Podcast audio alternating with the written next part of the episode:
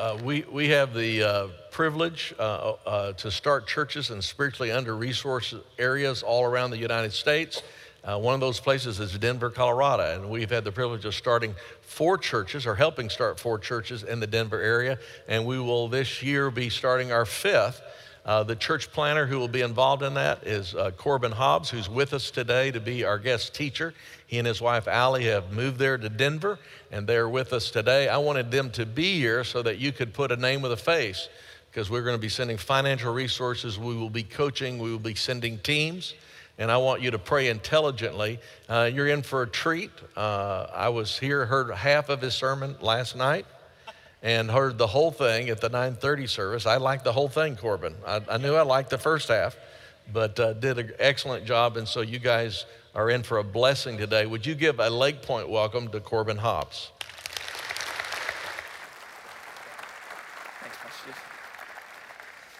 Good morning, Lake Pointe. Um, in light of the storms, my prayer this morning has been from Second Corinthians that the God of all comfort would be present with the people who have been affected by the storms, and that God would turn this brokenness into good. I've been praying that for this area this morning. I'm not from this area, and so my heart goes out to those who have been affected. Like Pastor Steve said, my name is Corbin. And my wife Allie and I live in Denver, Colorado, where we've lived for about six months. And God has given us a vision to plant a new church, a lot like Lake Pointe, um, that where we see many people come to know Jesus and Jesus made famous as a new church of Jesus worshipers is planted. And so, thank you guys so much for your support. We ask that you would pray for us in our work because, like Pastor Steve said, it is a spiritually under resourced city. And so, pray for us. I don't know if you, like me, have ever been given an assignment that was totally overwhelming to you. I'm talking about one of those assignments in life where, whenever it's assigned to you, you get a pit in your stomach. Uh, for some of you, if you're still in school, that was a big test. Your teacher said, This big test is coming, and you get this pit in your stomach as you begin to be terrified by the test. Some of you who are in the business world, it was your first big business presentation, and your boss says, Hey, you're to need to give this presentation to this group of executives. And as you can imagine, you get that pit in your stomach. Some of you, it was the first day that you brought your baby home from the hospital, and you looked at this baby and you realized, maybe for the first time, that much of this baby's future depends on many of the decisions that you would make for it. Well, Jesus, in the passage we're going to be studying together today, gives us one of these assignments. For most of us who are followers of Jesus, this assignment that Jesus is going to give us, when we think about it and think of our responsibility with it, it gives us a pit in our stomach. I want to read this assignment together, and then we're going to work through this passage for the remaining time. Um, we're in Matthew chapter 28 verses 16 through 20. Let's go ahead and read those and then we will work through it. Starting in verse 16 of Matthew chapter 28. Now the 11 disciples went to Galilee, to the mountain to which Jesus had directed them. And when they saw him, they worshiped him, but some doubted. Verse 18 And Jesus came and said to them, all authority in heaven and on earth has been given to me. Go, therefore, and make disciples. Here's the assignment make disciples of all nations, baptizing them in the name of the Father and of the Son and of the Holy Spirit, teaching them to observe all that I have commanded you. And behold, I am with you always to the end of the age.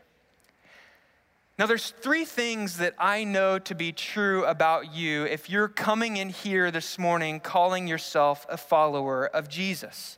Number one is right out of this passage, and it is this.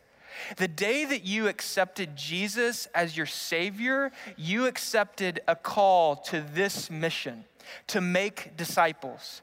You were saved in order to be sent to make disciples. Here's the second thing that I know about you Every single person that is breathing in here today knows somebody, at least one person, who does not know Jesus. Every person in here knows somebody in their life that may be a neighbor, it may be a coworker, it may be a friend that does not know Jesus. Here's the third thing I know to be true about you today. You, that's right, you are God's means of reaching that person with the good news of Jesus' life, death, and resurrection. The church, you are God's plan A for taking the gospel, the good news of Jesus, to your neighbors, coworkers, and friends, and to the end of the earth. And here's the secret it's not really a secret there is no plan B. You are it. You are God's means of taking the gospel outside of these walls to your neighbors, coworkers, and friends. And here's the deal I believe as we look towards the new year, just coming in just a few days, 2016, I believe that God desires to use 2016 in your life for you to begin to walk in obedience and make disciples of your friends, coworkers, and neighbors. But if we can just be honest, like if I can just let you into my world and I can get into your world a little bit, whenever we hear that command to make disciples, I think that it is totally and utterly overwhelming. Some of you are hearing this command and you've been in the church for a while, right? And you've heard this passage preached and you know the drill. You are sent to make disciples and you are coming in here and hearing this message and you are already feeling guilty about how you haven't walked in obedience to Jesus as a follower of Jesus. And you're thinking this right now why did I come off of the happiness and joy of Christmas to come here today and listen to another guy who is going to guilt me into making disciples? Some of you are feeling guilty.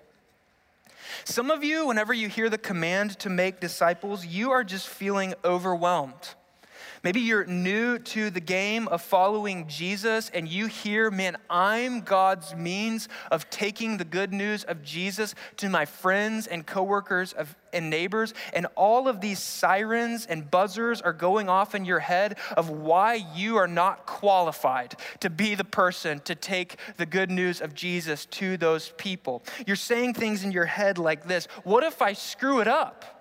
Like, what if I just like fumble through the good news of Jesus? Or I don't even know really what to say, or I don't know what to do. And really, some of you are saying, if I could just get to the bottom about how I feel of making disciples, I'm just scared. Like, I'm terrified to talk to my neighbor or coworker about Jesus. And some of you are hearing the uh, command to make disciples, and you just feel exhausted. You're coming in here and you're tired, you're worn out with life. Your job is pouring the work on you and you're coming in here and I'm you feel like I'm just adding one more thing to your plate that is going to actually be the one straw that breaks your back. Some of you feel guilty, some of you feel overwhelmed, and some of you just feel exhausted whenever you hear the command to make disciples. And if that's you, if you feel that way about this passage and you feel that way about Jesus' command to you, then I want to say these words Welcome to the club. Today is for you. Because today we're going to see Jesus give to us, give to us as followers of Jesus, a gracious invitation to what I want to call a rest filled mission. And the main thing that we're going to see today is that as we go out of this place to make disciples of our friends, our coworkers, and our neighbors, we can actually sit back and rest in the one who sends us. We're going to see as we work through this passage three encouragements that should function like fuel in our fuel tank as we go to live on mission for Jesus' fame in the Dallas Fort Worth Metroplex. And my hope is that you will leave here today energized and encouraged to go and make disciples. Encouragement number one is this as you go, rest in Jesus' patience. As you go, rest in Jesus' patience. Let's look at the text together. Look at verse 16.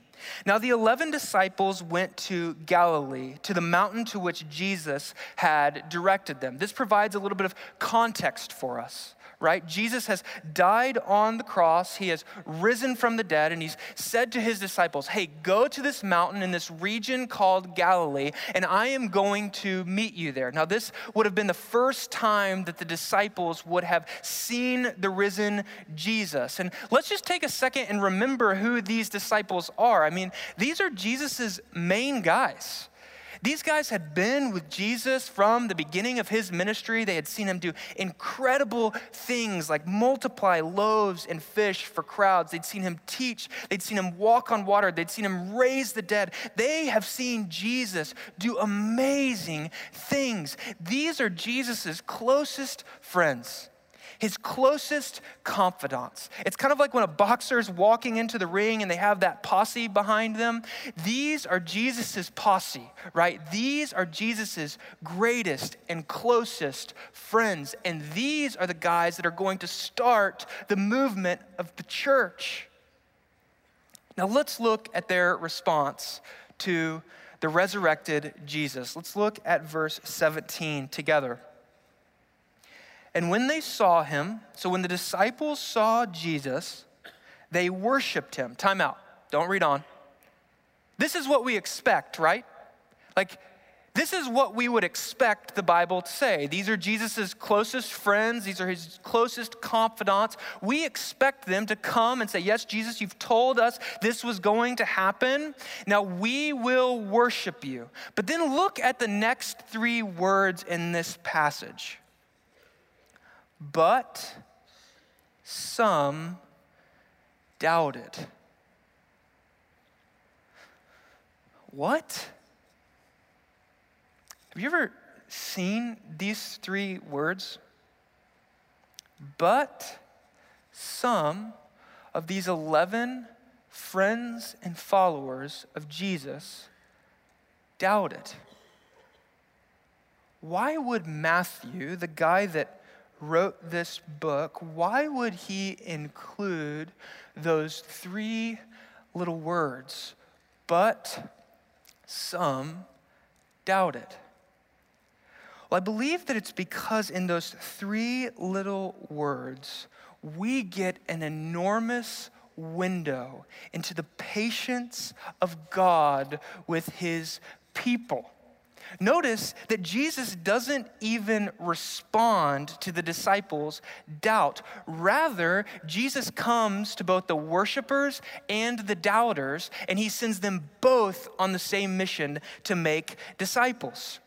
Now, there's a coffee shop in my neighborhood called Genesee Coffee, and this is one of my favorite spots. And whenever it was warm, I would go to Genesee Coffee and I would buy a cup of coffee and I would sit out on the patio and knock work out, knock emails out, knock sermons like the one that I was, pre- I was preparing for today out. And one day I was sitting out on this patio and this guy that is my age, kind of looks like me in my demographic, he rides up on his bike, locks his bike up at the coffee shop, and he comes and he sits down right next to me at a table about two feet away. And um, immediately I began to feel like the Holy Spirit was telling me to engage this guy, to talk to this guy, right? And I am, after all, the guy that's trying to start a new church. I need to be the one who is going to actually talk to somebody about Jesus. And so I feel like the Holy Spirit's telling me to do this. And I'm going through that thing like, oh, should I do it? Should I not do it? I'm looking at this guy, probably being super creepy, right? Like stalking this guy. And all of a sudden, I, I, I, begin to work up the courage to talk to this guy. My, my palms start sweating and my heart's like beating really fast. And do you know what I did? I did nothing. I didn't talk to him. I worked there for over an hour. I packed up my bag. I went and unlocked my bike and I rode off. I didn't engage him. I didn't talk to him. I didn't say a word to him. And I don't know if I'm ever going to see that guy again. And it's in moments like this when I am fe- feeling my failure that I am reminded of these three words, but some doubted. Jesus is patient with me in my failure, and Jesus will be patient with you in your failure. I think the primary encouragement that we see as we think about Jesus' patience is that Jesus' mission is not for the all stars. Jesus' mission is not for the people who we look at and it looks like they've got all of their life together. Like all of their kids are perfect and it's the guy that preaches or teaches on Sunday. Jesus' mission is not reserved for the all stars, it's reserved for everyday people like you and me. And here is the deal. If you commit to going and living on mission, there are going to be days where you feel like a failure. But in the midst of your failure, like I failed on that day, remember, go and rest in Jesus' patience. The one who sends you is patient with you. He's patient with you. The second encouragement that we see in this passage is this as you go, rest in Jesus' power. As you go, rest in Jesus' power. Let's look at verse 18 together. And Jesus came and said to them, All authority, let me read those two words again. All authority, every ounce of it, in heaven and on earth has been given to me. So Jesus comes to both the worshipers and the doubters, and he prepares to give them their main assignment. But he knows, here's what he knows his mission to this ragtag group of guys is going to be totally overwhelming. And his mission to us, a group that really doesn't have all of our life together, is going to be totally overwhelming. So he calls a huddle. And he huddles these guys up. He huddles his followers up and he says, Hey guys, I'm about to send you on this mission. But I know, here's what I know about you this mission is going to be totally and utterly overwhelming. So he begins to encourage the disciples and encourage us and comfort us by pointing us to his universal power over all things. Jesus comforts us today with his universal control over all things, everywhere, at all times, every second of every day. Jesus is in control of it all.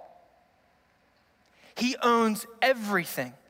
Every ounce of authority in the entire universe belongs to Jesus. He is powerful. The one who sends you on mission has all power that exists in the universe. Have you ever seen the movie Finding Nemo?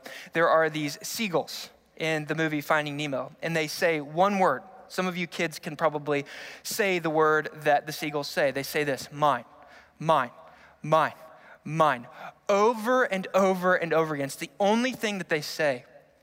And in a real sense, this is what Jesus is saying in this passage everything is mine. If you're not into finding Nemo, maybe a Dutch theologian named Abraham Kuyper will suit you. Uh, he says this There is not one square inch in the whole domain of our human existence over which Christ, who is sovereign over all, does not cry, Mine. Jesus works in power. He has all authority.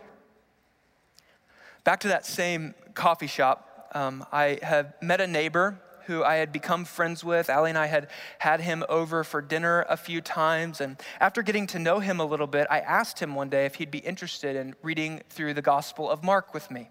Um, and this sounds really good. We would read a passage of the Gospel of Mark out loud together at the coffee shop. And then we'd talk through it about who Jesus is and what he's doing in the world and how he desires to change us. And honestly, it sounds really good, but if I can let you into my world a little bit, I was feeling like a total failure at this. I mean, honestly, sometimes we would have to cancel the meetings because I would have to shoot him a text because something came up, or he would text me and we'd have to cancel the meetings. Sometimes he would ask me questions that I had no idea in the world how to answer. We've a lot of us have been in this situation and kind of the worst of all is sometimes when we were reading the Bible together, our conversations were just so awkward, guys. So awkward. And one day we come and I'm beginning to start the meeting with my neighbor like I normally start it. And he interrupts me and he says, Hey, Corbin, I need to stop you right there. And this fear came over me like, this guy is about to break up with me. this has been so awkward that this guy, my Bible reading partner, is about to break this relationship off. But he looks at me and he says, Hey, Corbin, I want you to know something. I was on a walk last night with my dog. It was dark, and I was walking, and I was thinking about many of the things that we have been talking about and uh, who Jesus is and what he wants to do in my life. And I asked God to save me.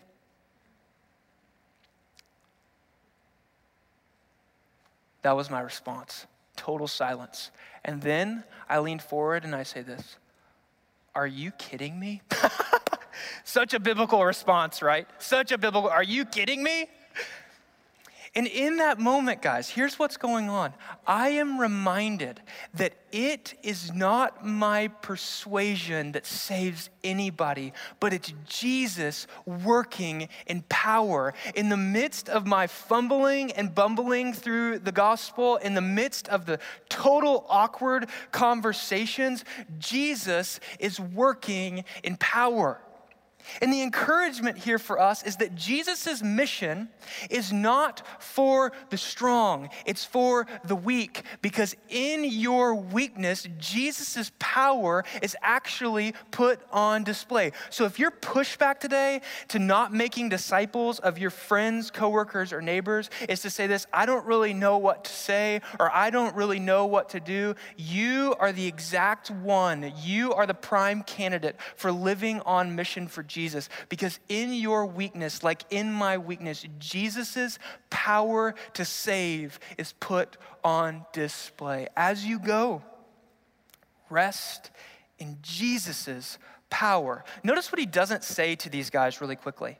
He doesn't gather these guys up and begin to point to all of the things that they are excellent at. He doesn't come together and say, hey, 11 disciples, I picked you guys out of all of the people in the universe because you are the most persuasive. He didn't pick these guys. He didn't say to these guys, I picked you because you guys are the best at articulating the good news of my life, death, and resurrection. He didn't pick these guys because these guys were the greatest Bible scholars of their age. Rather, he gathers these guys up and he points them away from themselves and he says, Hey, guys, in the midst of this overwhelming mission that I'm sending you on, look at my power. As you go, rest in Jesus' power. Third encouragement we get in this text is at the very end of the text, and it is this As you go to make disciples of your friends, coworkers, and neighbors, rest in Jesus' presence. Let's look at the text together. Jesus, in verse 19, actually gives the mission to us. He says, Hey, my desire, your main thing is to make disciples. And then at the very end of the Gospel of Matthew, it's the last sentence in the book, he says this to us And behold, I am with you always Literal translation I am with you every day to the end of the age. Guys, look, the one who is patient with you, the one who holds all authority and power in the entire universe, is actually present with you. The one who sends you does not send you alone, but rather goes with you.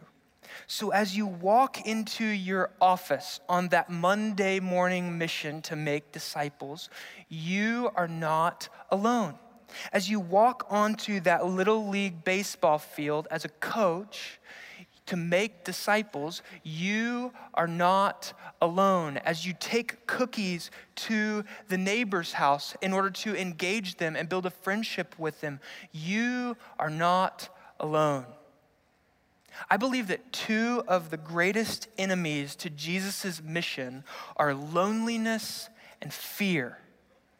I'm scared because I don't want to be alone. I can't do this alone. Or I'm just flat out scared. And Jesus answers both of these pushbacks with his presence. You are not alone. Jesus is with you. And so, if you're the scared one here, if you're the one that says, hey, when I think about making disciples, I am just terrified. Jesus says this to you today Go and make disciples, but rest knowing that I, the powerful one, am with you. I'm with you. Go resting in Jesus' presence. I believe that God wants to use 2016, looking towards the new year, in your life to make disciples of your friends, coworkers, and neighbors. I believe that He wants to use you and me to change people's lives for an eternity. We have our mission. Our mission as followers of Jesus is to make disciples. We have our fuel in the fuel tank. We have a patient, a powerful, and a present king who sends us out on mission. So here's the question What in the world do we do? How, how do we do this? What am, I, what am I supposed to, when I walk through those doors in the back, what am I supposed to do with this message? Well, I have an assignment for you guys. I have an assignment for every person in this room. In four days, in four days, every person sitting in this room and outside of this room is going to do one thing they're going to celebrate the new year. They're going to gather in homes all over the Dallas Metroplex and they're going to celebrate at midnight that we, 2016, has come. Here is the new year. Here's your assignment. What if you used your New Year's party that you were either throwing or attending with the intentions of making disciples? What if you decided today that instead of just throwing a party for all of your closest friends that know Jesus, you said, you know what? What if we threw a party and we put an invite out to all of the neighbors that we've been meaning to get to know? And we put an invite out to all of the coworkers that we've been meaning to get to know. And we used New Year's Eve to cook some good food. Don't cook bad food. Represent Jesus well, right? To cook some good food and plan some fun party games and get to know these people with the intention of beginning to speak the good news of Jesus into their lives. But, Corbin, what if I screw it up? Like, what if I begin to talk to somebody and I just start fumbling and bumbling and utterly fail? Jesus is patient with you as you live on mission. But, Corbin, what if I don't know what to say or don't really know what to do? Jesus is going to work in power through you as you proclaim the good news of the gospel. But Corbin, what if I just wrestle through all of my feelings about making disciples, and at the end of the day, I just say, I'm scared? Jesus is present with you. Go and make disciples of your friends neighbors, and coworkers, resting in Jesus' patience, resting in Jesus' power, and resting in Jesus' presence. Let me pray for you guys. Jesus, I pray for those that are here and those that are attending online. I pray that as you are sending them out on mission for those who are worried that they are going to fail, I pray that they would be reminded by your Spirit of your patience. I pray for those who feel like they don't know what to do or they don't know what to say. I pray that they would be reminded of your power in our weakness. And I pray for those who are just scared, scared to make disciples. I pray that by your Spirit they would be reminded of your presence. I pray that you would use these people to work for the fame of your name as they make disciples. In Jesus' name, amen. Amen.